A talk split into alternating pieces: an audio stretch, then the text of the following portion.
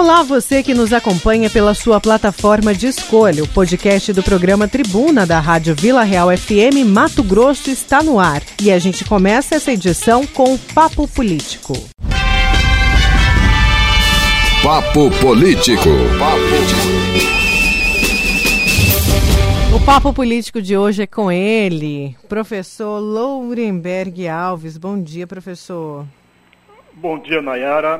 Bom dia, Nayana. Bom dia, Odílio. Bom dia, Juca. E bom dia, ouvintes. É muito bom, mas muito bom mesmo, Nayara, começar a semana em boa companhia. E eu, felizmente, eu tenho boas companhias.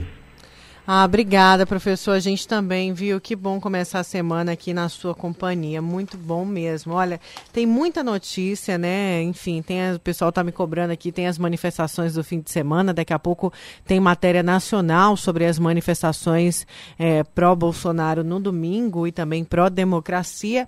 Mas a gente vai falar hoje de um assunto local, né, professor? Do número de casos que dispara em Vazegrande. Vazegrande registra um crescimento de 100% no total de vítimas fatais no intervalo de uma semana.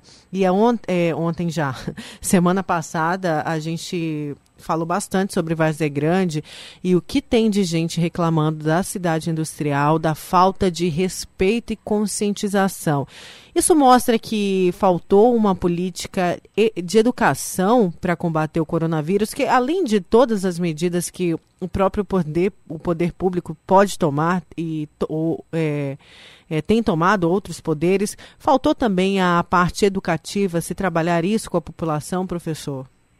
Nayara, a sua pergunta é muito, mas muito pertinente, oportuna e é importante que se discuta ela, sobretudo quando nós percebemos e vamos avaliar que este mês, até o dia 8 desse mês, haverá uma reabertura dos shoppings, das academias aqui em Cuiabá.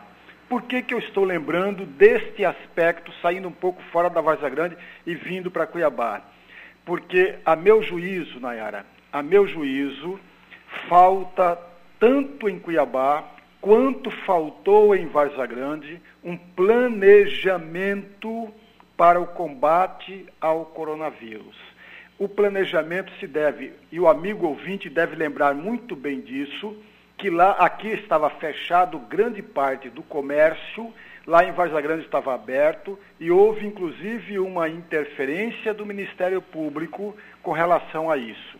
O que demonstra, o que demonstrou na minha concepção, Nayara, Nayana e amigos ouvintes, uma ausência de planos, de ações para a reabertura do comércio.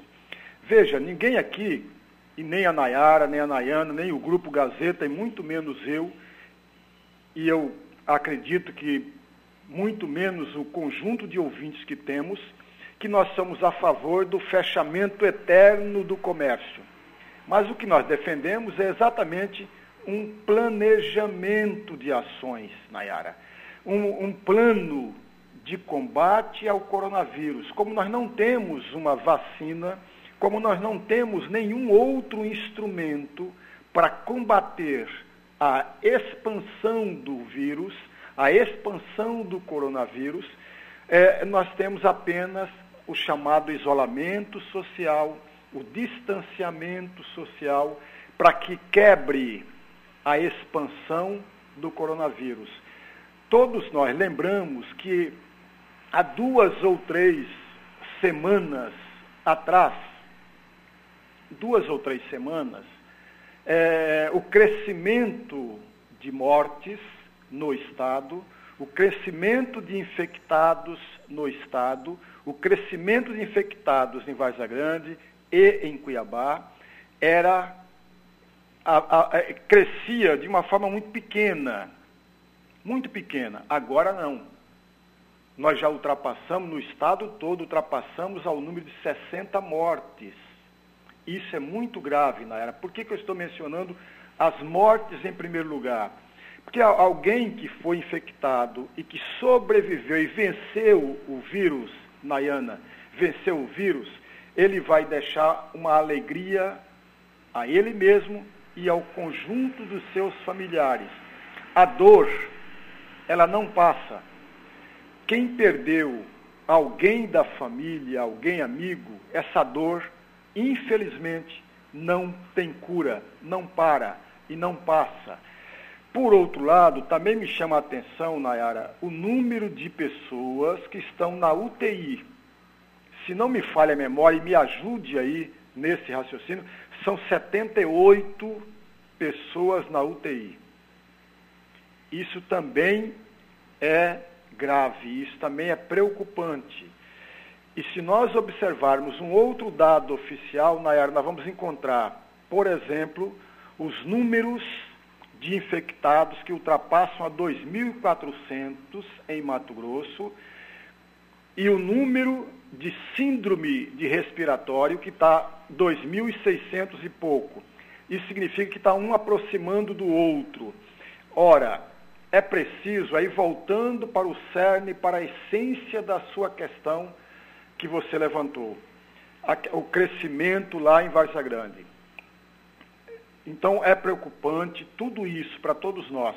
O, o, poder público, e aí co, é, contribuindo com, a, com o que você falou, contribuindo mesmo, o poder público deixa a desejar no que tange ao combate ao coronavírus. Agora, não é apenas o poder público, não, mas o conjunto da sociedade mato-grossense, o conjunto da sociedade brasileira também tem que colaborar, porque grande parte dessas ações só surtirá efeito, o efeito desejado, com a contribuição, com a participação cotidiana do conjunto dos munícipes, do conjunto da sociedade, sem a qual, Nayara, infelizmente, não tem como quebrar a resistência e quebrar a expansão do coronavírus. É, Volto a insistir, os números estão crescendo. Se não me falha a memória, no último final de semana, ou nos últimos três dias, houve um crescimento de morte de cinco mortes, né? Uhum. Foi. E Várzea Grande passou Cuiabá né, no número de mortes. Olha, tem as participações aqui. Sou o Luiz, motorista de aplicativo passa a noite na avenida de, nas avenidas de Vazia Grande. Os bares e restaurantes estão sempre cheios, 80% da população sem máscara, não tem fiscalização nenhuma. Esse pessoal que anda sem máscara não tem preocupação com si próprio, imagina com as outras pessoas. À noite tem muitos passageiros a, ah, saindo dos bares de Vazia Grande voltando para Cuiabá e muitos falam que Vazia Grande é terra sem lei.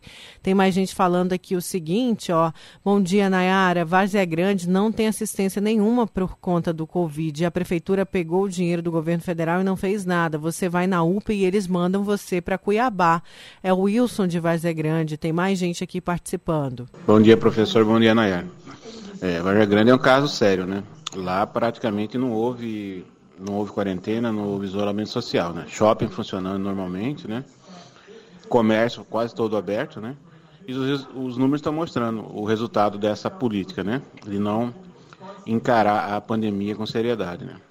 Cuiabá estava bem, estava indo bem, mas pelo visto já deturpou também, né? A, hoje vai reabrir o shopping e reabrir parte do comércio, né? Espero que a gente não venha se arrepender dessa decisão, porque todo lugar que a gente viu que houve reabertura do comércio, o, a curva só disparou, né?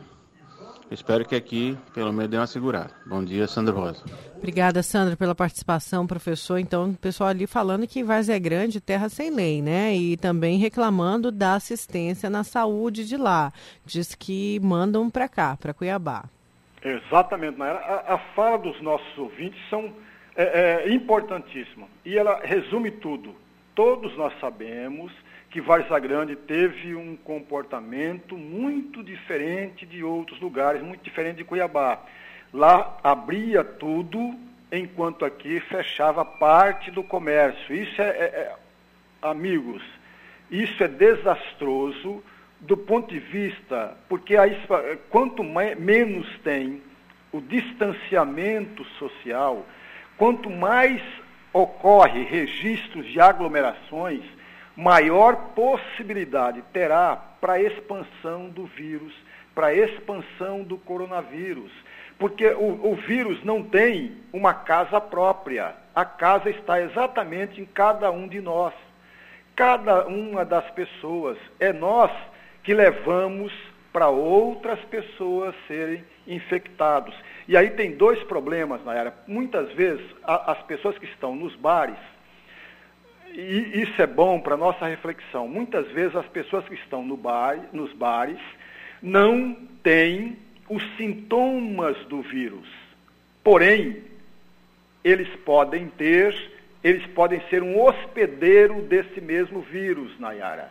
É aí que está a grande questão, porque a, essas pessoas não têm os sintomas, mas ao transmitir o vírus para outra pessoa, inclusive para os seus próprios familiares, e os seus familiares apresentarem o sintoma. É exatamente, é, é, é, isso tem que ficar claro para todos nós. O vírus não tem uma casa própria, não tem uma casa particular. A casa do vírus, a casa do vírus é exatamente o corpo humano. E, e são as pessoas que levam o vírus para outras pessoas. Quando você tem de forma desorganizada, desequilibrada, o encontro de número maior de pessoas em um determinado local, a tendência é aumentar o número de infectados.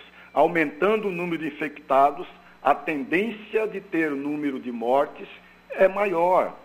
Portanto, Naira, eu volto naquela uh, frase primeira que eu mencionei e que você foi muito feliz quando me provocou no bom sentido. É, é, faltou aí, mas faltou mesmo, amigo, planejamento de ações, planos de ações por parte do poder público municipal e também por parte de, da sociedade varzagrandense. Professor, e tem mais denúncia aqui lá de Vazé Grande, vamos lá. Eu preciso, é o primo aqui da Vazé Grande, eu preciso fazer uma observação muito importante. Eu tive semana passada na vigilância sanitária de Vazé Grande. Pasme, senhores, quem estiver ouvindo do outro lado do rádio. A vigilância sanitária de Várzea Grande está sem estrutura de trabalho. Os, os, servidores públicos municipais de Várzea Grande e da sanitária estão de mãos e os pés amarrados sem estrutura de trabalho. Eu quero que você presencie a sala que eles mudaram por último agora, completamente sem estrutura. O telefone tem que ficar na janela para pe poder pegar o, o hi-fi lá de baixo. Não, horrível. O pessoal tá mesmo sem estrutura de trabalho. Mas o que mais se indignou no Facebook, eh, Nayara, é a questão de ônibus. A maior indignação do povo de Vazia Grande em relação ao ônibus. O que, que adianta no terminal ficar um metro e meio longe um do outro, quando entra no ônibus, todo mundo amontoa um em cima do outro.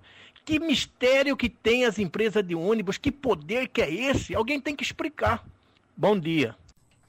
Professor, denúncia, né? Denúncia grave, ainda mais a vigilância aí que tem que olhar pela população. Deixa eu colocar mais uma, uma participação aqui. Bom dia, Nayara. É, precisava mesmo chamar um pouco mais atenção diretamente com a prefeitura de Várzea Grande, porque no começo até teve, houve, né, um isolamento, né, partindo da prefeitura. Só que com a pressão dos comerciantes, né, eles é, voltou a abrir. Só que não existe isso, isso é uma hipocrisia. É, como que exige né, o isolamento só da população, mas como que os comerciantes ficam abertos? Enquanto tiver lojas abertas, até serviços não essenciais abertos, a população vai na rua. E a questão é a seguinte: quem trabalha é obrigado a sair de casa. Então, essa pessoa vai sai de casa, vai trabalhar ele também contamina que quando volta para casa. Quantas pessoas ele não ele não está convivendo no dia a dia? Então, a, a, base de tudo é o comércio, entendeu? Infelizmente precisa tomar uma medida porque está só aumentando. Aqui não tem a mínima estrutura em questão de saúde para poder acudir essas pessoas na hora que estiverem caindo doentes, porque duas mil com síndrome respiratória, isso é normal? Quando que isso aconteceu em outros anos? Não adianta. Daqui a duas semanas você vai ver esses dois mil vai multiplicar em dobro. Infelizmente, as pessoas não estão preocupadas, não estão mesmo.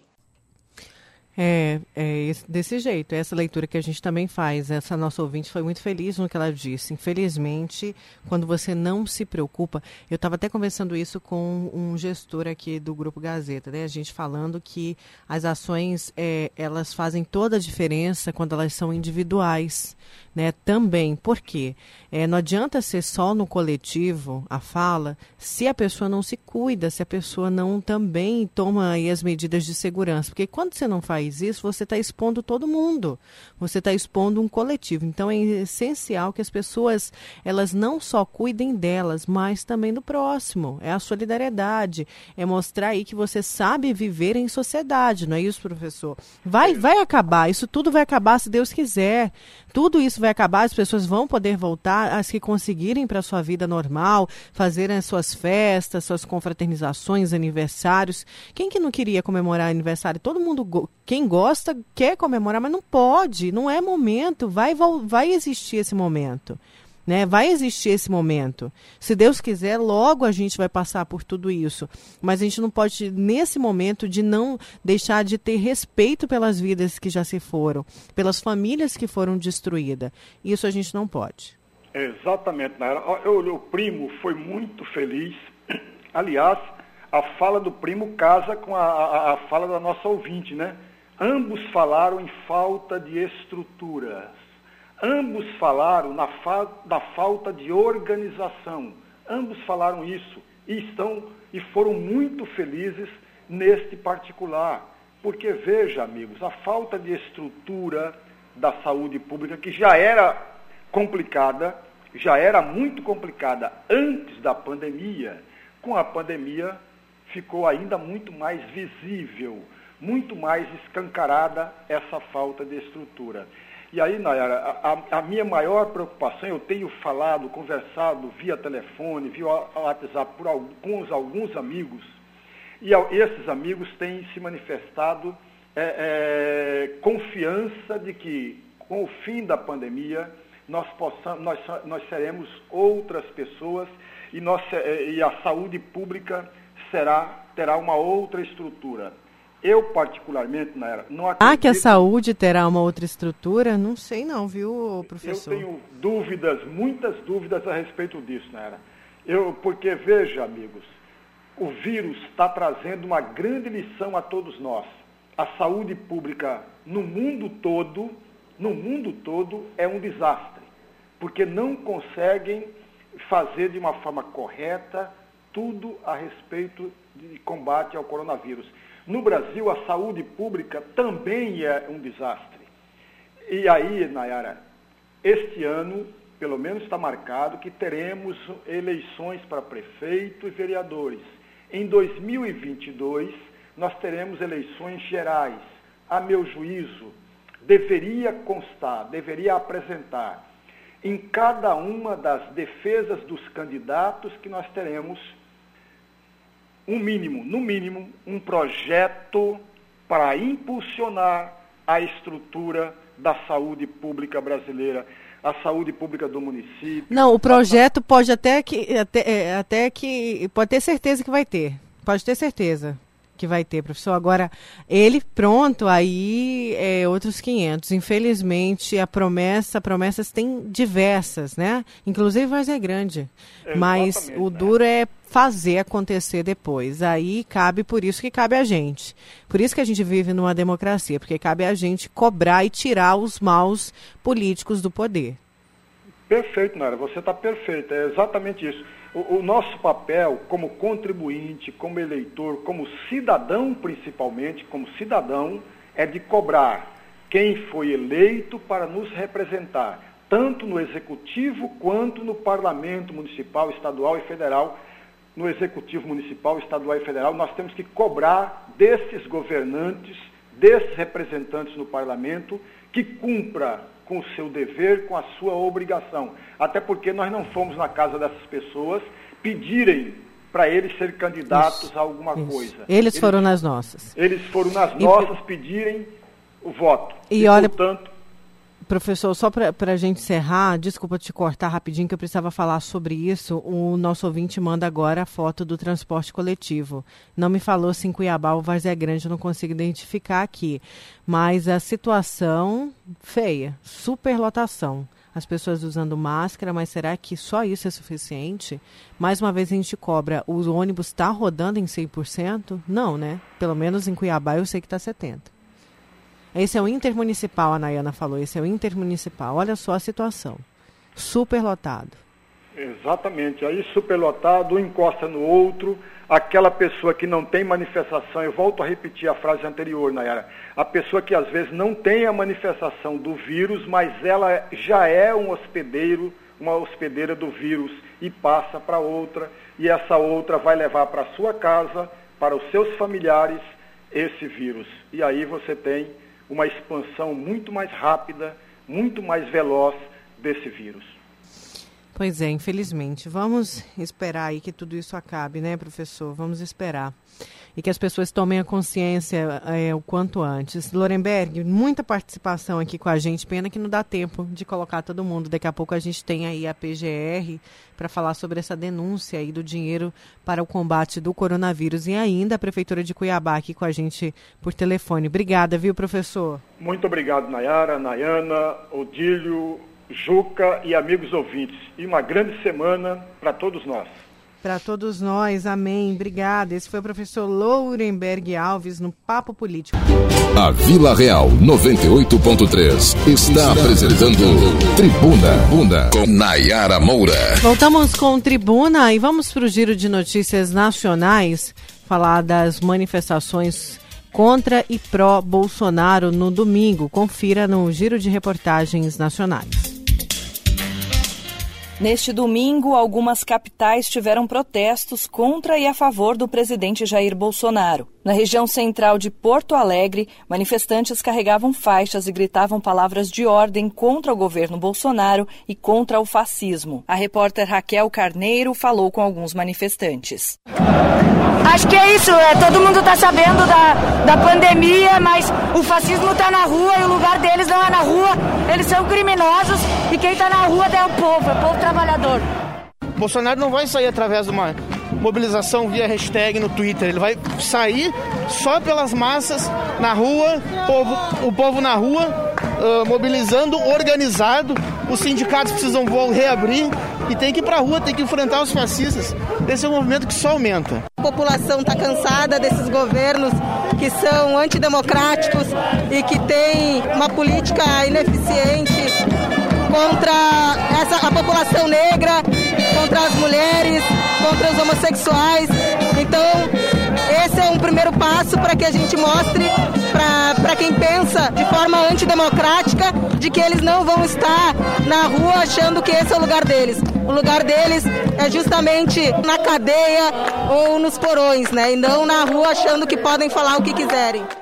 Em São Paulo, a Avenida Paulista foi palco de manifestações contra e pró-governo Bolsonaro. Centenas de manifestantes, em sua maioria da torcida organizada do Corinthians, se concentraram no vão do MASP, como já tem sido feito ao longo das últimas semanas. Eles carregavam faixas pela democracia, contra o fascismo e contra o racismo, motivados pelos protestos que acontecem nos Estados Unidos contra a morte de um homem negro pela polícia. A estudante de direito Maria das Neves relata que o ato seguia em marcha quando quando manifestantes pró-Bolsonaro chegaram no local e a polícia passou a dispersar o protesto com bombas de gás. Então nós estamos aqui pacificamente para dizer àqueles que apoiam hoje o governo Jair Bolsonaro e mais do que o governo e a pessoa de Jair Bolsonaro apoiam um projeto neofascista no Brasil, que nós não aceitaremos calados e passivamente o que tem ocorrido no nosso país. Não é natural, isso é fascismo e nós precisamos desmascarar esse movimento que cresce e que zomba de mais de 20 25 mil mortos por coronavírus no Brasil, a maioria de pessoas negras e negros. O protesto auto-intitulado Pró-Democracia também foi um contraponto a uma manifestação realizada na noite do último sábado em Brasília, quando membros do grupo autodenominado 300 do Brasil, liderado por Sarah Winter, usaram máscaras, tochas e roupas pretas em protesto contra o Supremo Tribunal Federal. Ainda na Avenida Paulista, em São Paulo, pessoas a favor de Bolsonaro e contra o STF e o governador paulista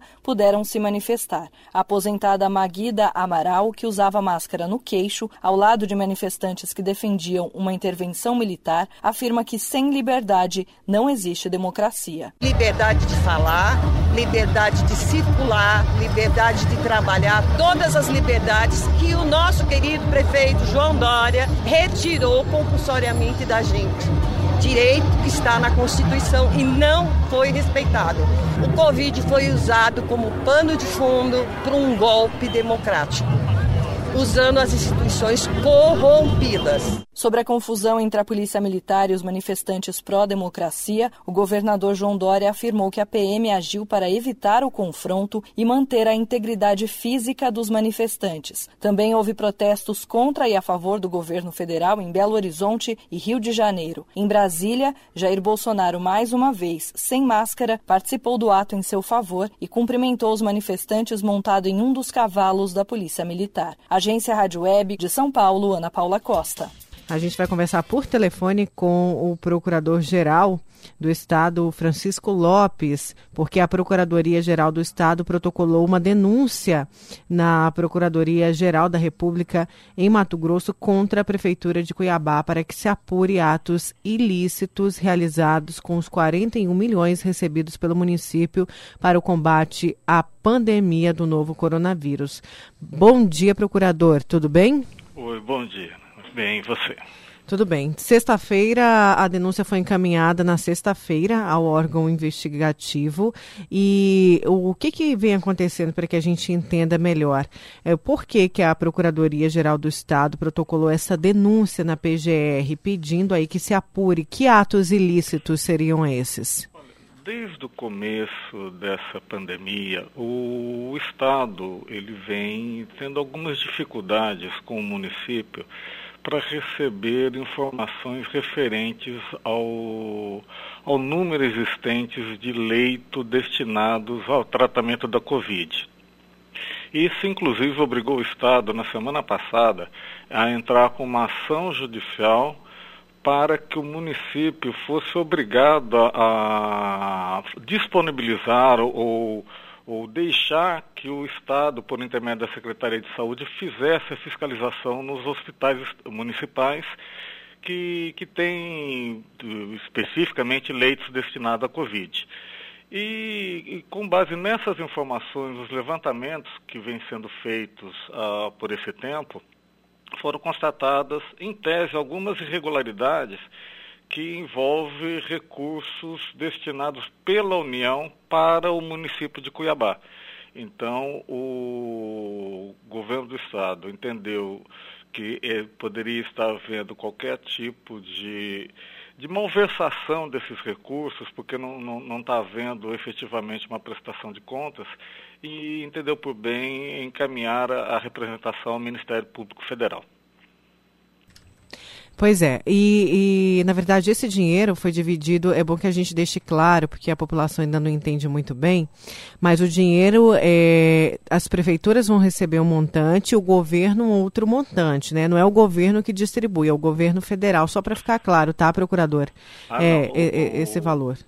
Diga. O, o, que nós estamos falando são coisas distintas. Sim, nós não pois estamos é. falando. Que a gente já tem pergunta disso aqui. É, não, eu queria não, que o senhor explicasse não, isso. Uhum. Nós não estamos falando do, do, dos recursos que virão da União para os estados e municípios. Independentemente disso, o município ele fez habilitação de leitos para atendimento à Covid. E para esses leitos ele recebe tanto da União quanto do Estado.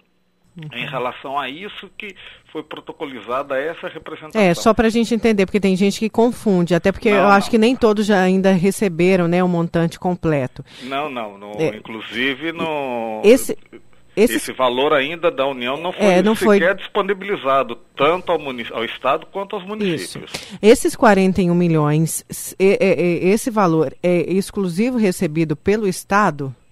Não, esse valor, 48, 48 41. milhões, foi recebido pelo município uhum. para fazer. Quer dizer, dado, perdão, recebido não. É, é mas Oi? recebido pelo do Estado.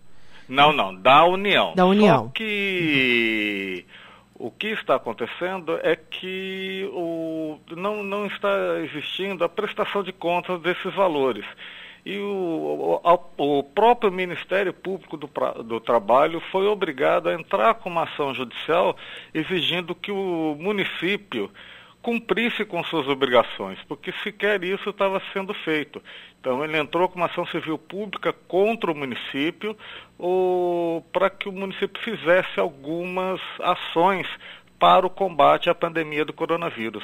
Entendi. A prefeitura diz que investiu aí um, acho que, se eu não me engano, 27 milhões em insumos, mas comprovou esse investimento em insumos, procurador? Foi, foi, foi enviado algum relatório da compra de insumos que seriam destinados aí para UTIs, enfim, para o combate ao coronavírus? Até a sexta-feira, quando foi protocolizada essa representação, a Secretaria de Saúde do Estado não havia informado a Procuradoria sobre qualquer relatório ou qualquer prestação de contas desses valores.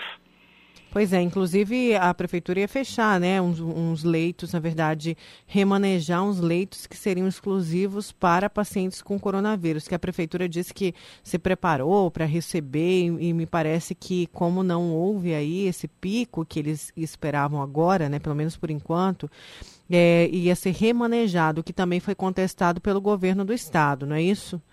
É, exatamente, porque o, pelas informações que chegaram para a Secretaria de Saúde, o que estava acontecendo era uma sobreposição de leitos para, para, para uh, doenças como comorbidades normais, normais assim, do cotidianas e aquelas da Covid. Então estava havendo uma superposição, sobreposição de leitos. Ao mesmo tempo que o leito estava, em tese, é, direcionado para uma comorbidade, também estava para a Covid.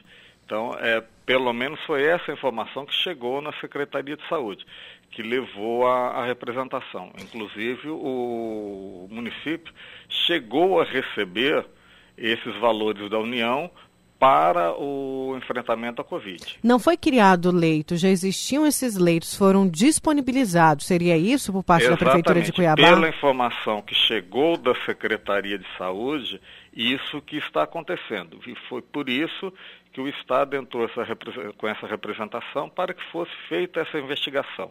E, ao mesmo tempo, também entrou na Justiça Estadual para que a Central de Regulação do Estado pudesse fazer a verificação da existência ou não desses leitos, tanto para as enfermidades que acontecem de, de maneira cotidiana, quanto aquelas agora da, da Covid-19. Pois é, a gente está recebendo várias mensagens aqui, muita gente é, aí chamando a atenção dos vereadores.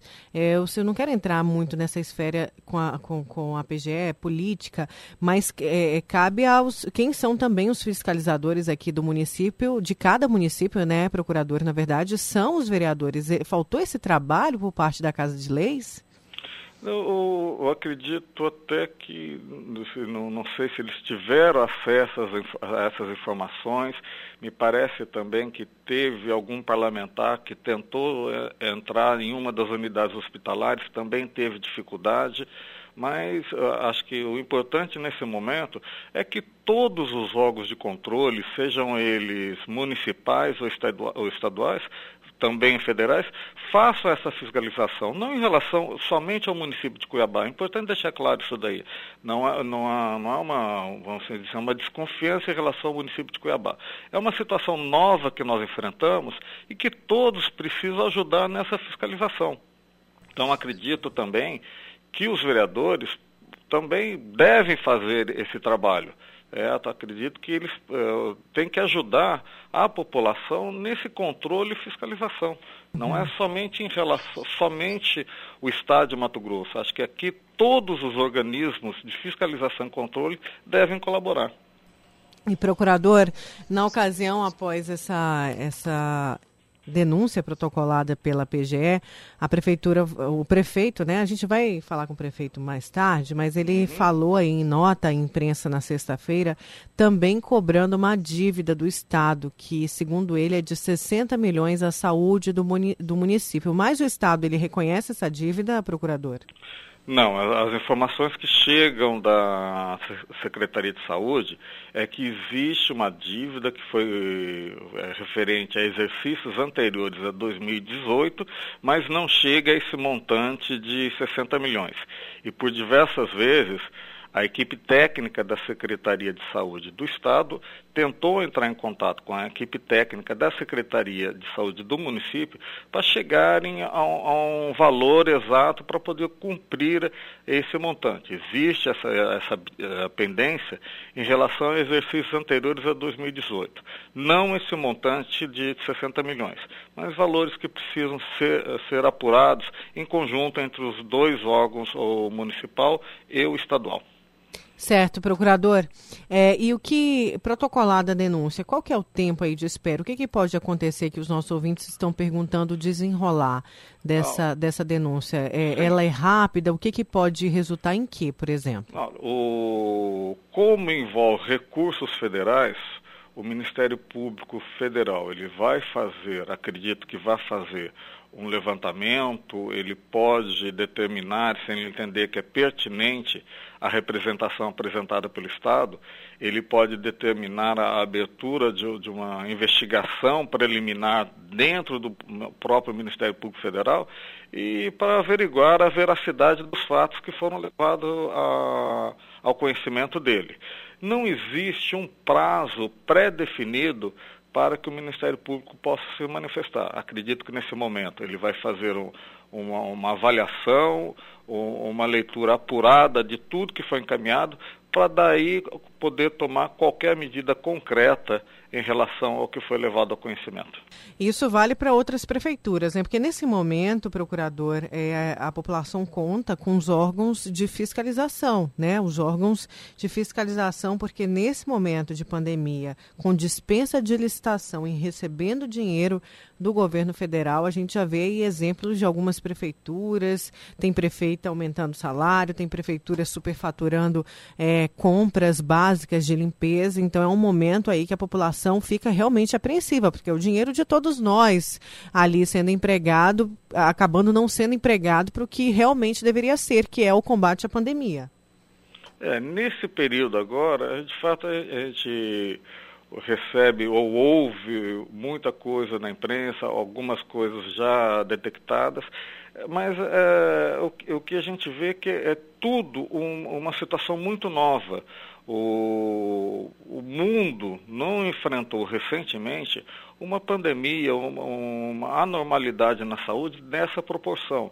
Então, existem as pessoas que querem resolver o problema de forma bem intencionada, existem outras pessoas também que não estão tão preocupadas somente com a saúde pública. E é importante nesse momento que todos os organismos, como já foi colocado, que todos os organismos de controle e fiscalização ajudem na fiscalização da, da utilização do recurso público como você mesmo colocou, são recursos que nós fazemos, são impostos que nós pagamos, e a gente, todo mundo, eu enquanto cidadão, acho que todos enquanto cidadão, gostariam de ver esse recurso bem aplicado.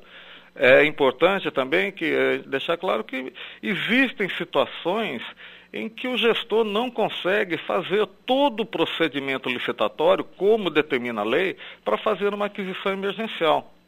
Aí pode acontecer de casos de sobrepreço, mas tem que se analisar caso a caso para ver se de fato é sobrepreço ou, ou, ou não existe o, o medicamento, não existe o equipamento disponível no mercado, que nós sabemos agora também que vários equipamentos destinados à saúde, principalmente no enfrentamento à, à Covid-19, eles tiveram uma elevação de preço muito grande. Então, todos os órgãos também, os os entes, tanto estadual quanto municipal, tão, estão tendo dificuldade em adquirir esses equipamentos. O, por exemplo, a Secretaria de, de Estado de Saúde, ela já abriu vários procedimentos para adquirir equipamentos e sequer teve empresas interessadas em fornecer esses equipamentos, seja pela falta de, de, desse equipamento ou até mesmo pelo valor elevado que não compensa, às vezes, vender para um órgão da administração pública. Certo, procurador, obrigada por ter atendido a Rádio Vila Real, programa Tribuna. Nós agradecemos, estamos sempre à disposição de vocês. Obrigada. A gente conversou com o Procurador-Geral do Estado, o Francisco Lopes, falando aí sobre essa denúncia da Procuradoria da PGE que protocolou na PGR na Procuradoria-Geral da República contra a Prefeitura de Cuiabá para que apure atos ilícitos realizados com 41 milhões recebidos pelo município para o combate à pandemia do novo coronavírus.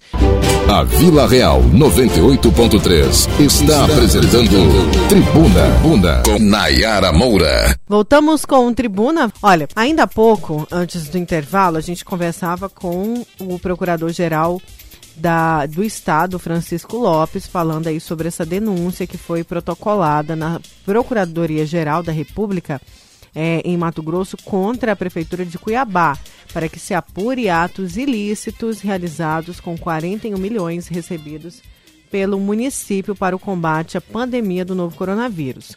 E aí ele falou dessa denúncia, né? Enfim, rebateu algumas falas que, que o prefeito enviou através de nota na sexta-feira, porque essa denúncia foi protocolada na sexta. Daqui a pouco a gente vai falar sobre este assunto com o prefeito Emanuel Pinheiro.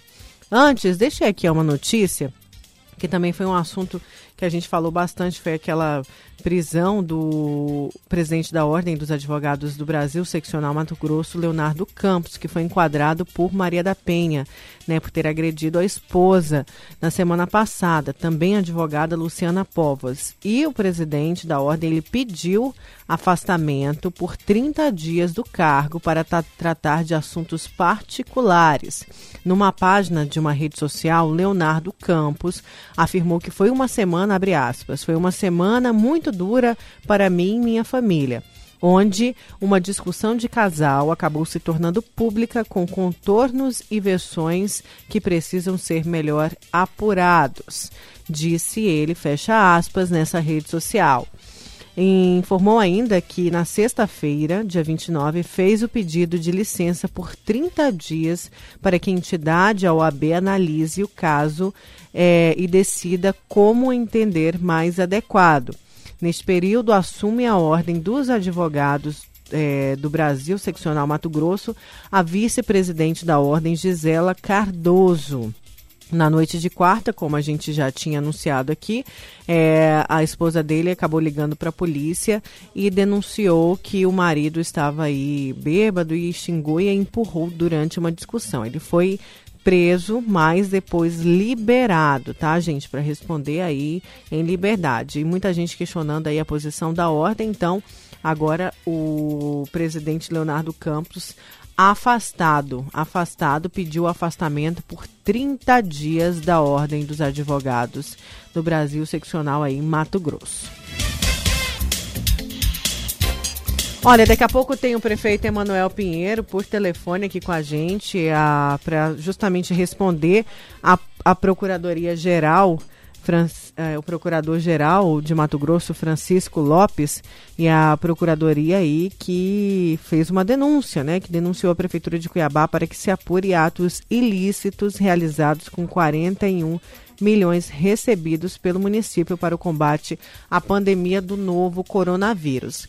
E aí a Prefeitura de Cuiabá emitiu uma nota na, na sexta-feira, bem extensa, e entre o que também falava aí sobre essa dívida do governo do estado com a prefeitura, que seria de 60 milhões, uma dívida da saúde, tá? E aí o procurador diz que o estado não reconhece essa dívida, viu, gente? Uma dívida contraída ainda na, na gestão Pedro Tax, né? Uma gest, da gestão Pedro Tax, vocês, vocês se lembram que era uma, uma um, um dinheiro para equipar o novo pronto-socorro, o novo Hospital Municipal de Cuiabá, o Hospital Municipal de Cuiabá, e acabou sendo destinada ao, ao, ao governo na época, porque o governo estava com muitas dívidas, principalmente na saúde dos municípios, né? Então, aí para que se regularizasse isso, porém, segundo a Prefeitura de Cuiabá, é, nada, nenhum, nenhum dinheiro ainda foi pago. Então a gente vai questionar isso com o prefeito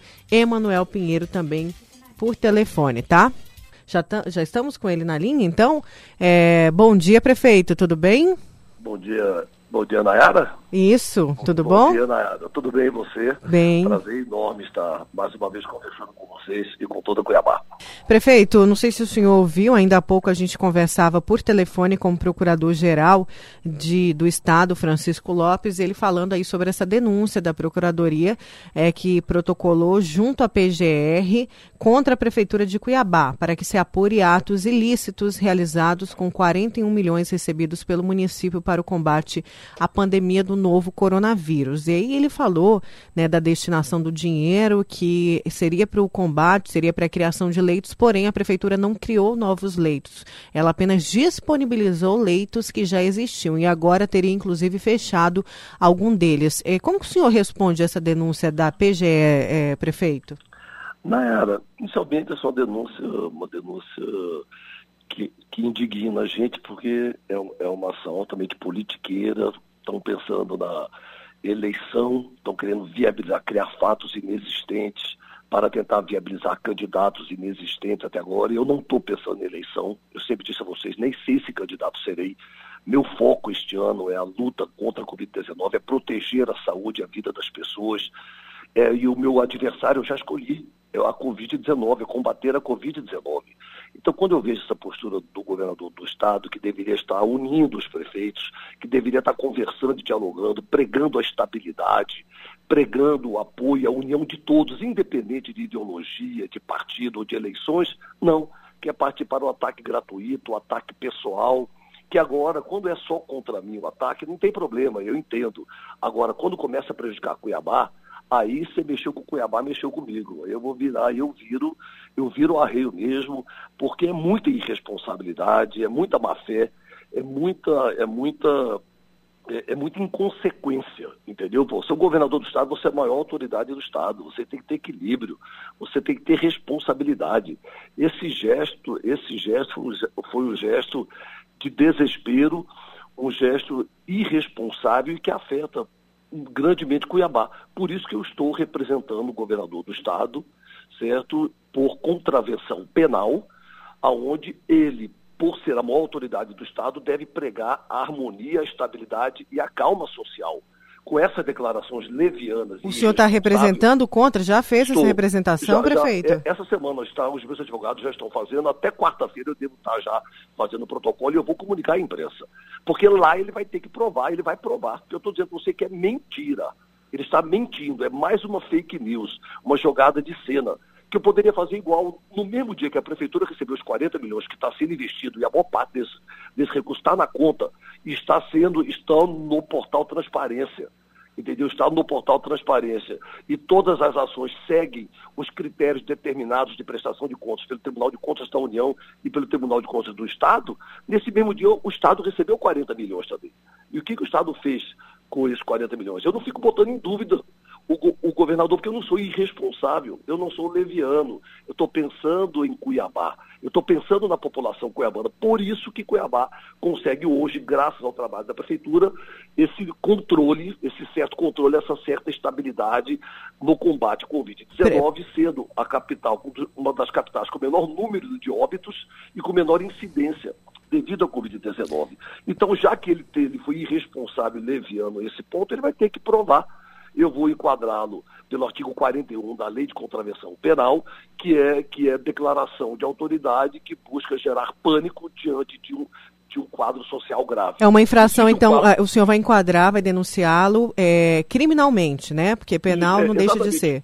Isso, é, é, é, o senhor já fez essa denúncia hoje, só para ficar claro, prefeito, ou não? Vai não, fazer ainda? Só, não, já, isso foi sexta-feira. Ah, é os, os meus advogados já estão estudando, já estão preparando a representação, que eu já autorizei fazer, e eles me falaram que entregam até quarta-feira para mim, para poder dar entrada. E nessa representação, em que eu chamo a responsabilidade do governador, entendeu? Ele vai ter que provar. Ele vai ter que provar todo, todo esse fake news, essa mentira que ele falou. Tá, eh, prefeito, vamos colocar essa participação aqui que fala justamente disso que a Procuradoria acabou de falar. Vamos colocar aqui a participação do Sandro Rosa. Na era, quem casa com a viúva assume os filhos, né? Se o governador for eleito, ele sabia que teria que arcar com os ônus, né? Ele tem os bônus de ser governador, mas tem que arcar com os ônus, né? E essa dívida, pelo que a gente sabe, é real, né? Esse dinheiro foi repassado ao Estado, o Estado ficou devolver e não devolveu, né? Mas era bom que o prefeito realmente explicasse para a população, para não ficar essa, esse tititi na imprensa, né? O que a população quer saber é a verdade e nós queremos ter é, leito à disposição, né? Seja para Covid ou para qualquer outra enfermidade, né? Então é bom o prefeito esclarecer bem essa situação, né? É, o Sandro fala disso porque o procurador falou ainda há pouco com a gente sobre a extinção de alguns leitos que a prefeitura tinha feito, a extinção de leitos. E a população, em contrapartida, se preocupa. Vamos esclarecer essa situação, prefeito? Como, Como que está a questão dos leitos? Nayara, e o Sandro está correto. Ele fala da. O, município, o Estado de Mato Grosso deve 60 milhões à saúde de Cuiabá que eu também eu vou judicializar, porque eles querem dar o tom. É, a Procuradoria disse que não reconhece essa tá, dívida, né? Então, na Justiça, eu vou provar e eles vão se defender. Eles já reconheceram 38 milhões. Eu tenho declarações, inclusive, para a Gazeta, do secretário dizendo que não é 60, é 38. Aí eu falei, então paga os 38 e vamos discutir os 60. E vamos discutir a diferença. Eu não quero cobrar um centavo é, é, que vocês não devem a Cuiabá, mas eu não abro mão de um centavo que o Estado deve à saúde da população cuiabana. Então eles vão ter que pagar. Na justiça eles já reconhecem 38. Só para você ter uma ideia como é que cada um fala uma coisa e outro fala outra. E eu estou dizendo, então paga os 38 que vocês reconhecem a diferença nós sentamos e discutimos. Se vocês provarem que não deve, não tem problema, mas paga o que deve. Então eles devem 60 milhões à saúde cuiabana e nós sozinho, Cuiabá carrega a saúde do Estado nas costas. O que, que o governo quer? Ele quer que eu feche leitos é, é, para as outras doenças, para as demais comunidades. Eu falei que eu não vou fechar. Quando ele me passou a prefeitura, ele me passou com 70 leitos de UTIs. Eu levei a 90 além de ter, além de eu ter construído o maior hospital do estado e dentro dele funciona o novo e moderno pronto-socorro de Cuiabá. Entreguei o hospital e entreguei o pronto-socorro novo. E eles querem que eu diminua leitos de outras como, é, é, leitos de UTI, de outras doenças, de outra comorbidade. Eu falei, eu não vou diminuir, o povo não está sofrendo só por causa de Covid. O povo não está morrendo por da, só por causa da Covid. A Covid é prioridade. UTI para a Covid é prioridade. Mas UTI para as demais doenças também é prioridade. O povo continua acidentando no trânsito, continua tendo infarte, continua tendo AVC, continua passando mal, continua quebrando o braço, precisando de uma cirurgia de emergência, precisando ir para UTI, sofre acidentes. Então a população tem outras necessidades, é, é, outras doenças, vamos chamar assim, que não a Covid-19. Então o que, que eu fiz? Eu abri, eu, eu recebi Cuiabá com 70 leitos de UTIs, não Covid, não tinha pandemia. Eu levei para 90 leitos de UTI para não Covid e 105 leitos de UTI exclusivo para Covid. Então você soma 105 com 90, eu recebi Cuiabá com 70 leitos de UTI e estou disponibilizando 195 leitos de UTI. Só que 90 leitos para as demais doenças, porque a população não tem só a Covid como problema. A população não está morrendo só de Covid. Então vamos deixar bem claro, leitos de UTI para a Covid é prioridade, mas leitos de UTI para outras doenças também é prioridade. Isso é responsabilidade do prefeito. Então tem leito é para os dois. do município. Então eu entreguei 90, entrego, hoje tem 90 leitos de UTIs para as demais doenças, para não Covid, que a gente chama de não Covid, e temos 105 leitos de UTIs exclusivo para a Covid. Então, essa é a verdade. E eles vão ter, por isso que eu te falei, que eles estão mentindo descaradamente para a população e vão ter que pagar por essa irresponsabilidade na justiça. Prefeito, quando saiu essa denúncia aí de que a PGR, a PGR estava protocolando essa denúncia na PGR, é, o senhor chegou a informar a prefeitura através de nota de que esse dinheiro também foi usado para compra de insumos, né, é, de medicamentos. E eles disseram, o procurador disse para a gente ainda há pouco que nenhuma nota fiscal, nenhum comprovante foi apresentado à procuradoria. A prefeitura chegou a fazer essa apresentação em algum outro órgão? Órgão? Eu não tenho que apresentar nada para a Procuradoria, tem que, que, apresentar os órgãos de controle da sociedade, está no portal Transparência na área, é só você abrir. Você vai ver lá, está no portal. Como eu estou dizendo para vocês, o desespero deles me atacar, me atingir é tão grande que eles falam cada bobagem, que eles falam cada besteira, entendeu? E é claro que está a serviço do, do, governador. Então, o governador determinou esse absurdo, ele vai tentar jogar a população contra mim, para tentar me atingir, está no site. Está aí hoje como é que Cuiabá hoje consegue essa estabilidade da Covid-19. Como que Cuiabá consegue ser uma referência nacional graças ao trabalho da prefeitura, porque o Estado não se entende. O secretário fala uma coisa, o governador fala, uma, fala outra, eles não sabem o que falam, eles uma hora defende a, a flexibilização, outra hora defende o aperto, uma hora defende a voltar às aulas, outra hora defende suspender as aulas. Se não é a firmeza da Prefeitura de Cuiabá e o prefeito liderando o combate Covid-19, Cuiabá estaria igual ao Mato Grosso aí, o vírus interiorizando, o vírus interiorizando, crescendo assustadoramente no interior, e o governador, em vez de se preocupar em se unir aos prefeitos para combater o vírus, fica arrumando briguinha que não leva a lugar nenhum e que pode vir a prejudicar a população. Olha o que aconteceu. Enquanto ele fica tentando boicotar Cuiabá, tivemos dois óbitos, dois óbitos em Vazé Grande, porque lá eles não recebem sem estar confirmado, o, sem estar testado positivo o paciente com Covid-19. Isso é um absurdo na área. Você sabe como que é Cuiabá?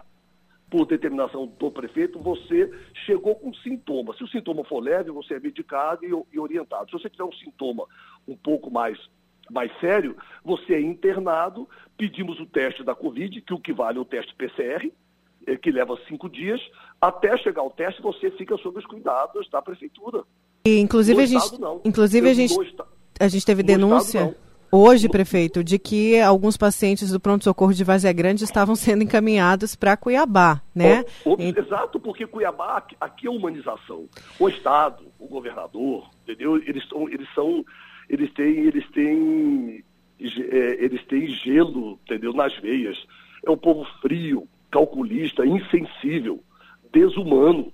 Eles não se condoem, eles, eles não têm compaixão dos mais pobres, do, dos mais humildes sempre, eles governam para poucos, para os amiguinhos. Eles governam para a elite do poder, não pensam nos pobres, no, nos humildes e no sofrimento do seu próximo. Aqui em Cuiabá, aí, nós, aí, aí é que você não, não deixou concluir, então aqui, então a gente testa, aí espera os cinco dias internado, se confirmou, se testou positivo, já dá o encaminhamento que tem que ser dado, se testou negativo, também libere e faz encaminhamento. No Estado, não no, é, é, no, metropolitano, que é mais um hospital fantasma, se não tiver uma cobrança maior da sociedade, vai ser mais um hospital fantasma depois da Santa Casa, como é que eles fazem no metropolitano? Eles recebem, tem que testar, tem que ter o teste, só recebe se testar positivo. Aí leva cinco dias o teste para ficar pronto. A senhoria faleceu, ela chegou no dia 24, faleceu no dia 25, outro senhorzinho também.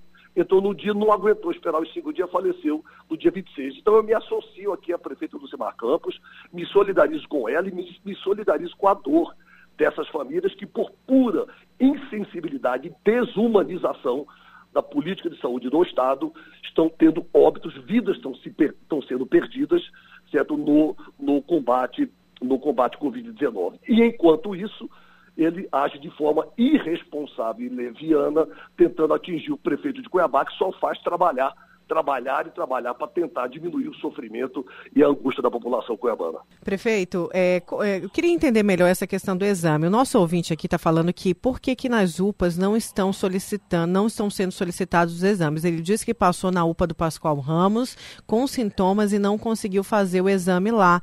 Eles disseram que tem ordens para não fazer, só em casos extremos. Onde que a população que estiver com sintomas tem que procurar? Porque eu sei que agora parece que vocês vão fazer uma parceria, só Cuiabá que vai fazer fazer essa parceria com a UFMT, é com a UFMT para fazer o exame também? Como isso, que vai funcionar é, isso? É mais um recurso, é um equipamento de alta tecnologia, de alta resolutividade, equipamento PCR, que faz o exame PCR, que é o exame de acerto quase 100%, certo? Sem margem de erro, para testar positivo ou não a Covid-19. Então fizemos uma parceria com uma instituição de grande credibilidade, que o Instituto Federal de Mato Grosso, Campus Bela Vista, que quer abraçar todos os seus funcionários, servidores, profissionais da educação e colaboradores, em nome do diretor, professor Dever.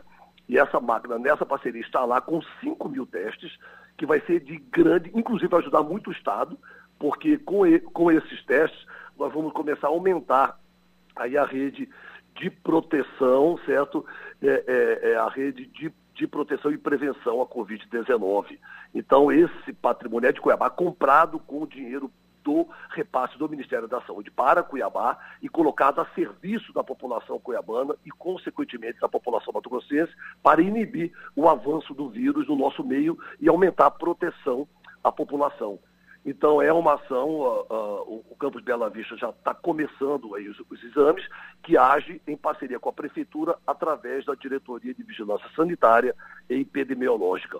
É uma ação altamente técnica, de grande resolutividade, certo? Que a Prefeitura, que a Prefeitura buscou para continuar aí, para ampliar o leque de proteção a população cuiabana e de combate à Covid-19 na nossa capital. E, e, sobre essa questão das UPAs que não estão fazendo, o ouvinte está perguntando, ah, do Pascoal Ramos, por exemplo. Um fluxo, existe um fluxo que leva, quando detectado, se houve esse problema, é um caso, acredito que seja pontual, mas nada disso pode acontecer, entendeu? Mas se houve, se houve um sintoma mais grave, essa pessoa é comunicado à vigilância sanitária e ao, ao hospital referência à Covid-19, que é o antigo pronto-socorro. E daí você, você faz a transferência para poder fazer o, o exame. Existe todo um protocolo que foi criado pela Diretoria de Vigilância Sanitária e Epidemiológica, exatamente para não, não deixar as pessoas é, ao Deus dará entendeu? Ou não atendê-las no momento que elas mais precisam, que pode levar ao óbito, como aconteceu no Hospital Metropolitano com, dois, com duas pessoas idosas dentro do grupo de risco na Várzea Grande. Esse caso eu já anotei aqui, eu vou mandar ver o que ocorreu nesse caso em particular. Se eu tivesse até o nome do paciente, se pudesse passar. Eu passo para a sua assessoria, é o Josué, mas eu passo completo. Até com ele que aí deve com certeza ser um caso isolado. Para a gente encerrar, porque a gente sabe que o senhor tem uma agenda para cumprir, agradeço o senhor ter atendido a, a, a, Vila Real, programa Tribuna, é, falar rapidinho sobre essa flexibilização do comércio. O senhor disse que fecharia novamente o comércio se os números voltassem a aumentar. Né? Uma pergunta é duas numa só, prefeito. É, e, e a prefeitura vem recebendo vários várias denúncias de aglomerações, das pessoas não respeitando. A gente já conversou, inclu inclusive, com o Coronel Salles sobre essa situação. É, é, esses, esse aumento de casos, o senhor trabalha com algum número para fechar novamente o comércio? É, se chegar num ápice? E, sobre, e como que a Prefeitura tem lidado com essa quantidade de denúncias? Benara, a Prefeitura, ela, isso é um reconhecimento nacional, até a Prefeitura de Cuiabá está entre aquelas prefeituras que saíram na frente com antecedência, com determinação e no momento certo. Fizemos as, o isolamento, promovemos o isolamento social, certo? E por quase algumas atividades econômicas vão ficar quase 90 dias, né? Outras vão até passar de 90 dias sem funcionamento, com o objetivo de promover o isolamento social e proteger a saúde e a vida das pessoas. Então, por isso Cuiabá hoje ostenta esse índice de, das, das capitais com menor índice de óbito e menor índice de incidência da Covid-19. E outro número também, né, que é importante você saber. No dia 5 de abril, quando eu, quando eu prorroguei as medidas de isolamento social, Cuiabá correspondia a 63% dos, do total de casos confirmados no Estado. 63%, anota aí. Ou seja, de, se tivesse 100 casos confirmados naquele dia, 63 eram de Cuiabá. Hoje, Cuiabá corresponde a 30% do total de casos confirmados no Estado, graças às medidas de proteção à saúde e à vida da população e de combate à Covid-19 que a Prefeitura vem adotando sistematicamente. O que nos dá essa condição hoje de certo controle, certo, no avanço da Covid-19, de certo, de, de certo conhecimento do comportamento do vírus, não podemos dizer que conhecemos tudo, até porque ele não tem cura, mas porque nós projetamos números que estão batendo. Então, Cuiabá vai aumentar? Vai. Por quê? Porque estamos numa pandemia. Mas esse aumento tem que ser controlado. Isso que chama de curva achatada da propagação do vírus. Cuiabá achatou a curva. Agora nós temos que tomar o cuidado, monitorando diariamente com as nossas ações de combate à Covid-19, para que não haja o descontrole desse vírus. Aí me perguntaram, ah, mas e se houver o descontrole? Eu falei, ah, se houver e precisar fechar tudo de novo, decretar até o lockdown, claro que eu vou fazer. O que for preciso fazer para proteger a saúde e a vida das pessoas, eu vou fazer para proteger a população cuiabana. Mas o que eu posso assegurar é que estamos, até hoje, com a graça de Deus e com o apoio da maioria da população, estamos com uma certa estabilidade, um certo controle do vírus, certo, na nossa capital e não podemos brincar. Então isso nos possibilita a condição de promover a retomada gradual e segura das atividades econômicas, seguindo um rigoroso critério certo, de distanciamento social e de medidas de biossegurança. Vai ter aumento é da que, frota? Que é o que eu estou fazendo. De ônibus, Oi, prefeito? Precisar, vai, vai. A gente mede diariamente isso. Se precisar ir a, a 80%, 90%, 100% para atender com comodidade e respeito à população, Vai sem nenhum problema. O que importa é garantir a segurança com as medidas de distanciamento social e as medidas de biossegurança. Mantendo isso, a cidade, nesse momento de anormalidade, vai se conduzindo de uma forma a evitar que o vírus se alastre ou se propague com mais velocidade. Certo, prefeito, obrigada mais uma vez por ter atendido a Vila Real e a gente estender um pouquinho mais. Desculpa aí se atrapalhamos a sua agenda, mas muito Não, obrigada. Muito importante. Muito obrigada. Com, com, a Vila Real, falar com vocês e estar tá dando, prestando conta aí do nosso trabalho, da nossa luta diária por Cuiabá e em defesa da saúde e da vida das pessoas, principalmente um momento é, é, de muita instabilidade, como é o caso do combate à pandemia. Mas com a graça de Deus vamos vencer. Obrigada, prefeito. Ah, obrigado, tudo de bom. A gente conversou então com o prefeito Emanuel Pinheiro, ouvindo os dois lados. Ele rebateu aí tudo que foi dito pela Procuradoria-Geral do, do Estado e disse que vai denunciar, denunciar criminalmente o governador, o governador por, por fake news. Fake isso, news por propagação de injúria e fake news, viu, gente? Olha, é, Informação vamos. dada em primeira mão aqui no é, Tribuna. Isso, né? informação em primeira mão aqui ao Tribuna. Vamos, Nayana, com o Luiz? Vamos sim, o Luiz traz agora informações sobre o mercado de veículos de luxo. Ele traz informações sobre o setor e também os cuidados com os veículos, com a higienização agora desse período de pandemia.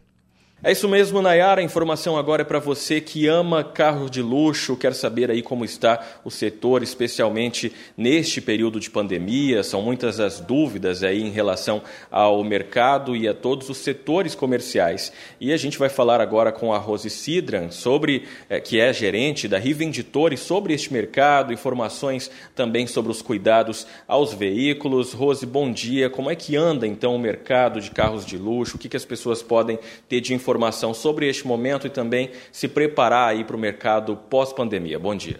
Bom dia. É um grande prazer estar aqui com vocês nesse momento e falando um pouco do que da minha paixão, né, que é carros, é esse mercado premium. Nesse momento, a gente está passando por uma, uma transição até bem interessante, porque é um momento de grandes oportunidades de negócio nesse setor premium é um momento que nós temos que ter muito cuidado no atendimento, muito cuidado na demonstração do veículo. É, apesar de a gente ter um fluxo muito grande, a gente não pode descuidar, porque o cliente ele está vindo à procura, o cliente está olhando, ele quer saber que negócio que a gente vai poder oferecer para ele, de qual forma, como a gente pode atender ele de uma maneira exclusiva. Então é um momento bem de atenção, cuidado e carinho com o atendimento ao cliente. Neste momento de pandemia, é, é um momento delicado para quem lida com esse comércio, porque, é claro, os clientes eles vão escolher aquele que está mais é, atualizado aí em relação às medidas de biossegurança, está mais atualizado em relação a esse cuidado no atendimento, né? Exatamente. É, hoje nós temos o quê? Um cuidado muito grande com a sanitização do carro, temos aparelhos específicos para isso, é, cuidados de higienização pós-demonstração do veículo. Nós fomos os primeiros aqui em Cuiabá a implantar o Delivery Car, que é o atendimento exclusivo. Nós levamos o carro até o cliente, um, dois carros, quantos ele quiser, para que ele olhe, para que ele analise, para que a gente possa oferecer para ele um bom negócio, uma negociação adequada no conforto da casa dele ou no escritório dele para que ele se sinta seguro em estar atendendo, estar comprando o seu, seu veículo. O que, tem de novidade para quem busca um veículo, para quem está aí é, querendo adquirir né, um carro de luxo e, e tem dúvidas sobre qual modelo escolher? Olha, nós temos aqui uma equipe preparada. Por quê? Nós temos que entender a necessidade desse cliente. Se ele é uma família, se ele é sozinho, se o que ele busca é o que. Rose, eu gosto de esportividade, mas eu tenho uma família com quatro pessoas. Então eu estou pronta para quê? Nossa, nossa equipe está pronta para oferecer para ele um esportivo dentro que acomode a família dele. Porque nós temos muitas peruas é, esportivas, a gente tem muito SUV hoje que tem uma pegada esportiva. Então a gente tem uma equipe já preparada para identificar a necessidade do cliente e propor para ele o melhor negócio possível para que ele esteja adequado à necessidade dele e da família dele. Tem também, é, vocês oferecem também o serviço, esse cuidado às pessoas que querem saber como cuidar melhor do seu veículo, como ter aí todos os cuidados, não só com a higienização, mas até é, é, com outros detalhes, como customizar, como adequar aquele veículo mais à sua necessidade? Sim, com certeza. Nós temos aqui na Rivenditore hoje, é, além da equipe de vendas, de consultoria automotiva, nós temos também uma equipe de deteio, que é a equipe de cuidados com, os, com o carro. Porque não é só entregar, a gente tem que pegar o carro do cliente e colocar dentro dele qualidade em atendimento, nós temos que propor para ele o seguinte: ele tem um carro muitas vezes que ele não quer se desfazer, que é o carro dele, mas que teve algum arranhão, alguma coisa, o que nós vamos fazer? Nós temos uma equipe pronta para correção de pintura, para correção desses pequenos detalhes, lataria, pintura, tratamentos específicos com garantia de 3 a 5 anos em trabalhos como vitrificação. Então, nós temos uma equipe pronta para valorizar o seu carro. Não é apenas é, é, um lugar onde você possa adquirir um carro novo, e sim onde você possa pegar o seu carro e ter ele valorizado. Sobre, sobre essas informações que você repassou e demais detalhes, como que as pessoas podem saber mais, por onde elas podem obter aí detalhes sobre tudo isso? Tem canais aí de contato, né? Temos, temos sim pelo Instagram da loja, arroba Rivenditore, pelo meu Instagram, arroba Rose Cidran, ou pelos telefones de contato. 21 29 56 93 ou 9 9689 3221. Okay, muito obrigado pelas informações sobre o mercado de carros de luxo, as informações aí sobre o setor e também os cuidados com os veículos. Eu conversei com a Rose Sidran, que é gerente da Rivenditore. A Vila Real 98.3 está apresentando Tribuna Bunda com Nayara Moura. Voltamos com o Tribuna e a gente conversa agora por telefone com o Dr. Marcelo Sandrin, que é diretor do Hospital Santa Helena. Porque na semana passada o Tribuna mostrou a denúncia das grávidas que estão fazendo pré-natal no Júlio Miller de que é, os pré-natais estariam suspensos e que era para elas procurarem os postos de saúde e no dia do parto o Hospital Santa Helena. E a gente vai saber direito com o doutor Marcelo Sandrin como que está essa situação aí no Hospital Santa Helena. Doutor, primeiro bom dia, né? Obrigada por ter atendido o Tribuna. Obrigado, Naira. É um prazer imenso estarmos com vocês mais uma vez, estamos com saudade, estamos um pouco afastados, né? Todo mundo de máscara, todo mundo na luta. É, e estamos aí com as mudanças que foram necessárias na área de saúde. O Hospital Júlio Miller, assim como a Santa Casa, o Pronto Socorro Velho, o Pronto Socorro da Várzea Grande e o Metropolitano estão aí sobre aviso para que a gente possa dar assistência adequada aos nossos eventuais pacientes de Covid, que vem aumentando, né? E temos que fazer o melhor. Nós vamos é, sempre tentar fazer o melhor para todo mundo. Né? E a gente teve aí mais essa missão. Nós já havíamos assumido os pacientes né, do pronto-socorro da Várzea Grande, que tinha uma pequena maternidade, e estamos dando aí conta, chegando aí a mil procedimentos é, é, de é, mês uma média aí de 30 a 35 altas obstétricas, fora as intercorrências, e é a nossa missão, é nosso compromisso com a população. A Júlio Miller teve que desativar a UTI neonatal e está né, aí com um momento próprio e vai prestar o serviço que foi determinado a ele. São é, é, táticas, são, tá entendendo, estratégias que foram traçadas e que estão aí para fazer a diferença para que a gente não tenha aí. Mas com isso sobrecarrega o, o Santa Helena, doutor? Como que fica essa situação do hospital agora? Não, a gente tem o nosso limite. Assim que nós tivermos o nosso limite, nós vamos, né, deixar de fazer, nós não vamos deixar. Nós vamos acordar um novo tipo de encaminhamento. O pré-natal ficou por conta do serviço público. Né? No momento do parto, as intercorrências estão sob nossa responsabilidade. Uhum.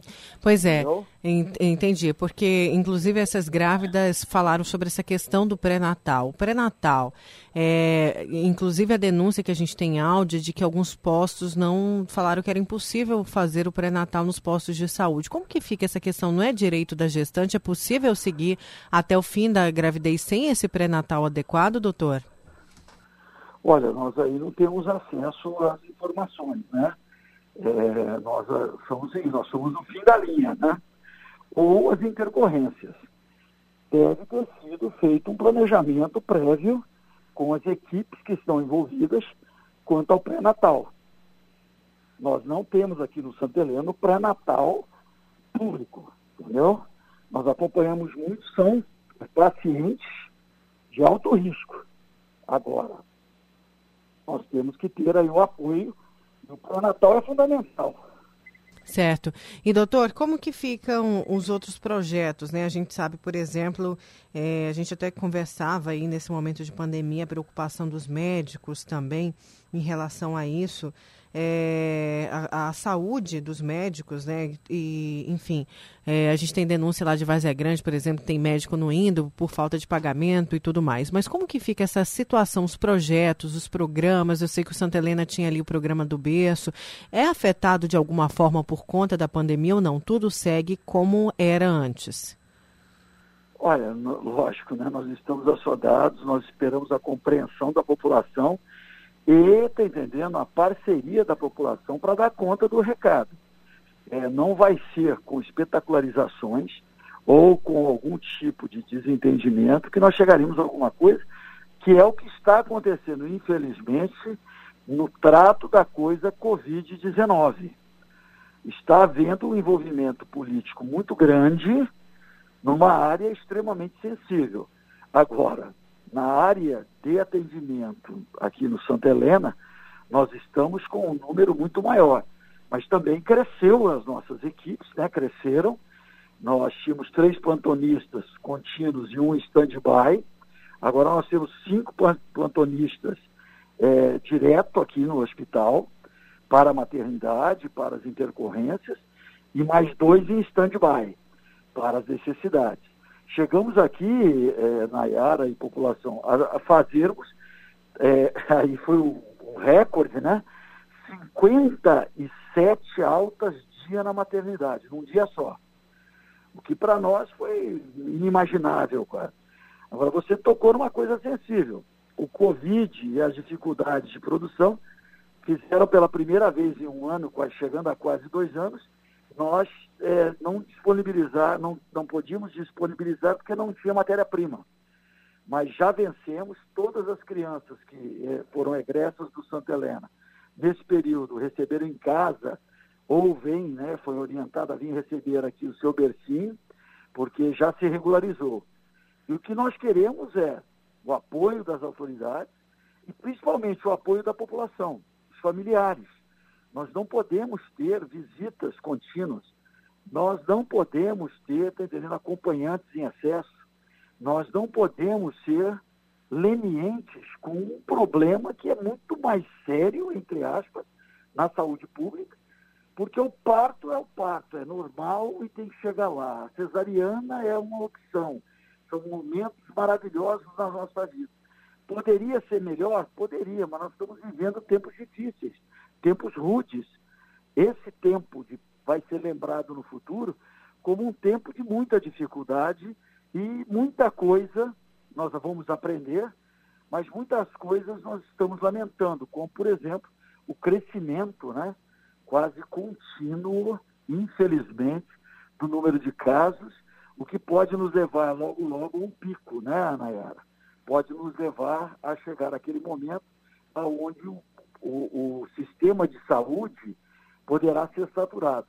É por isso que essas instituições que prestavam esses serviços estão desmobilizadas na expectativa de o que aconteceu já em outros lugares. No Amazonas chegou a falir o sistema.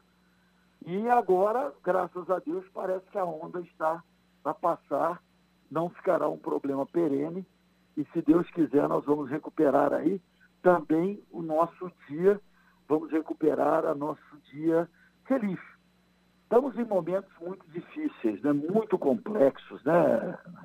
A população precisa entender isso e precisa não discutir, tem que ter uma certa compreensão, tem que ter, está entendendo, aquele conluio com quem está trabalhando. Tem que estar ao lado da população todo o sistema de saúde.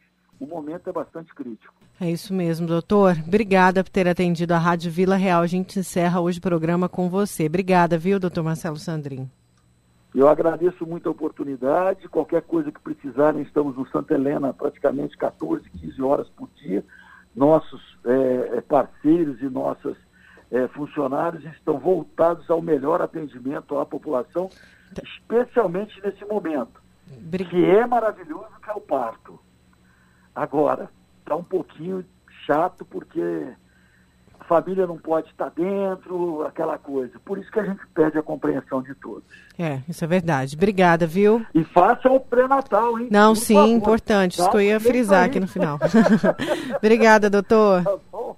Obrigada. Até logo. Obrigada a todos. Bom, a gente conversou com o doutor Marcelo Sandrin, diretor do Hospital Santa Helena, falando dessa situação, né, dos, das pacientes em pré-natal que vão para do Júlio Miller para o Santa Helena por conta dos casos ali no Hospital Júlio Miller, né, os casos de Covid-19 estão suspendendo, mandando as grávidas então para o Santa Helena. Ele diz que por enquanto o hospital consegue aí atender, é, a demanda, atender, né? né? Mas a gente espera aí que essa situação normalize porque vai ter uma hora que o hospital não vai conseguir atender toda essa demanda, né? A gente não sabe o número exato também porque tem muita grávida que vem de outras cidades para ter pra terem bebê aqui, aqui né? na capital. É, uh, eu anunciei uma reportagem sobre o número de. sobre o, o que Cuiabá é a capital que está entre as capitais que mais usam né, mais usam celular ao volante. A gente vai ter que vincular essa reportagem amanhã. Peço desculpa aos nossos ouvintes, o tempo acabou ficando bem apertado. Mas vamos, né, Nayana? Amanhã a gente passa essa amanhã reportagem. Amanhã a gente traz essa reportagem do Luiz Vieira, viu? Agradecer a companhia de todos os nossos ouvintes e amanhã a gente está de volta aqui no Tribuna. Se Deus quiser, muito obrigada pela sua participação, pela sua companhia. Fiquem todos com Deus, um forte abraço e até amanhã. E essa foi mais uma edição do programa Tribuna no Podcast. Apresentação e produção Nayara Moura e Nayana Bricar. Reportagens Luiz Vieira. Operador de áudio Juca Santos. Edição e montagem Odílio Martins. Diretor de jornalismo Davi César. Diretor artístico Lennon Franz. E direção geral Dorileu Leal. Obrigada pela companhia e até a próxima edição.